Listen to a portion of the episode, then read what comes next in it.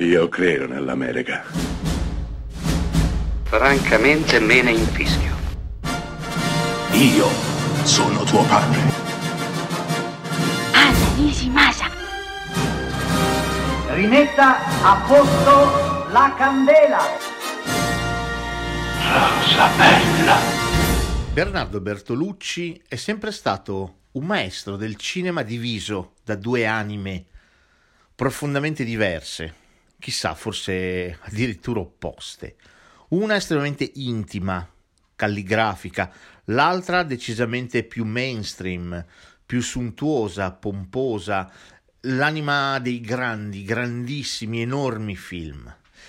L'anima che lo ha portato a vincere l'Oscar come miglior film con L'ultimo imperatore, ma è anche quella che sta alla base del piccolo Buddha o del tè nel deserto. Parallelamente a questo, Bertolucci ha sempre raccontato storie piccole, anzi verrebbe dire minuscole, verrebbe da dire. È il caso di Io ballo da sola del 1996, interpretato da Liv Tyler, figlia di Steven Tyler degli Aerosmith, Qui alla sua prima vera prova d'attrice, giovanissima. Interpreta la diciottenne Lucy, orfana di madre, che andrà in Toscana, in quel di Siena, nella campagna toscana, da amici, amici intellettuali, amici artistoidi, lui scultore e tutta la loro pletora di amici, tutti quanti sono intellettuali di medio e alto livello si troverà affascinata da questo si troverà affascinata da questa atmosfera,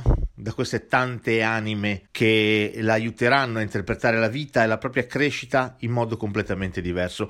Alla fine della vacanza saranno successe due cose. Lucy avrà perso la sua verginità perché si sarà forse fugacemente innamorata di qualcuno, ma dall'altra parte avrà anche scoperto l'identità del suo vero padre biologico. In mezzo la crescita, la pubertà, la sessualità, l'esplorazione e un Jeremy Irons malato terminale che strappa il cuore dal petto allo spettatore. Io ballo da sola è questo, è un girotondo, è un balletto di anime, di sensazioni, di inquadrature, di sequenze, di musica. Bertolucci gioca, gioca con noi, ma gioca soprattutto con Lucy, mostrandoci la freschezza, la bellezza, l'innocenza della crescita. Ecco, io ballo da sole questo, è un inno alla libertà, alla crescita, al liberarsi del pesante ed ingombrante fardello della verginità. Perché crescere significa soffrire, ma significa anche toccare il cielo con un dito.